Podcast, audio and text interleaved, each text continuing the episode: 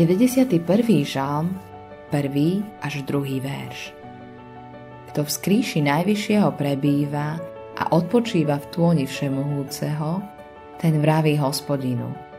Moje útočište, hrad môj, môj Boh, ja v Neho dúfam. Kto prebýva v skríši Najvyššieho a odpočíva v tôni Všemohúceho? Všetci tí, ktorí majú odpustené hriechy, ktorým pán nepočíta ich zlé skutky, ale pripočítava im Kristovú spravodlivosť. Takýto človek môže odvážne povedať Bohu, moje útočište, môj hrad. Útočište podľa pôvodného textu znamená úkryt – je to miesto, kam nešťastie a katastrofy nedosiahnu. Veľakrát je toto slovo použité o pánovi.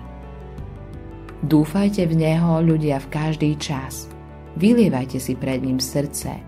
Boh je našim útočišťom. 62. žalm, 9. verš. Nám sa nevyhne odpor, ťažkosti a utrpenia, aj keď sme kresťania. Mnoho vecí nás zneistí a možno aj vyľaká. Na to nás Boh pripravil. Mnoho bied má spravodlivý, lež zo všetkých ho vytrhuje hospodin. 34. žalm, 20. verš.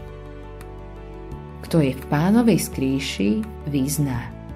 Boh nám je útočišťom a silou, pomocou v súžení vždy osvečenou. Preto sa nebojíme, keby sa aj prevrátila zem a vrchy klátili sa v srdci mora. 46. žalm, 2. až 3. verš. Aj keď kresťan prežíva veľa vecí, ktoré sa zdajú zlé a nešťastné v ľudských očiach, vedie to len k tomu, že sa učí lepšie spoznávať Pána Boha a to zvyšuje jeho bezpečie a odvahu.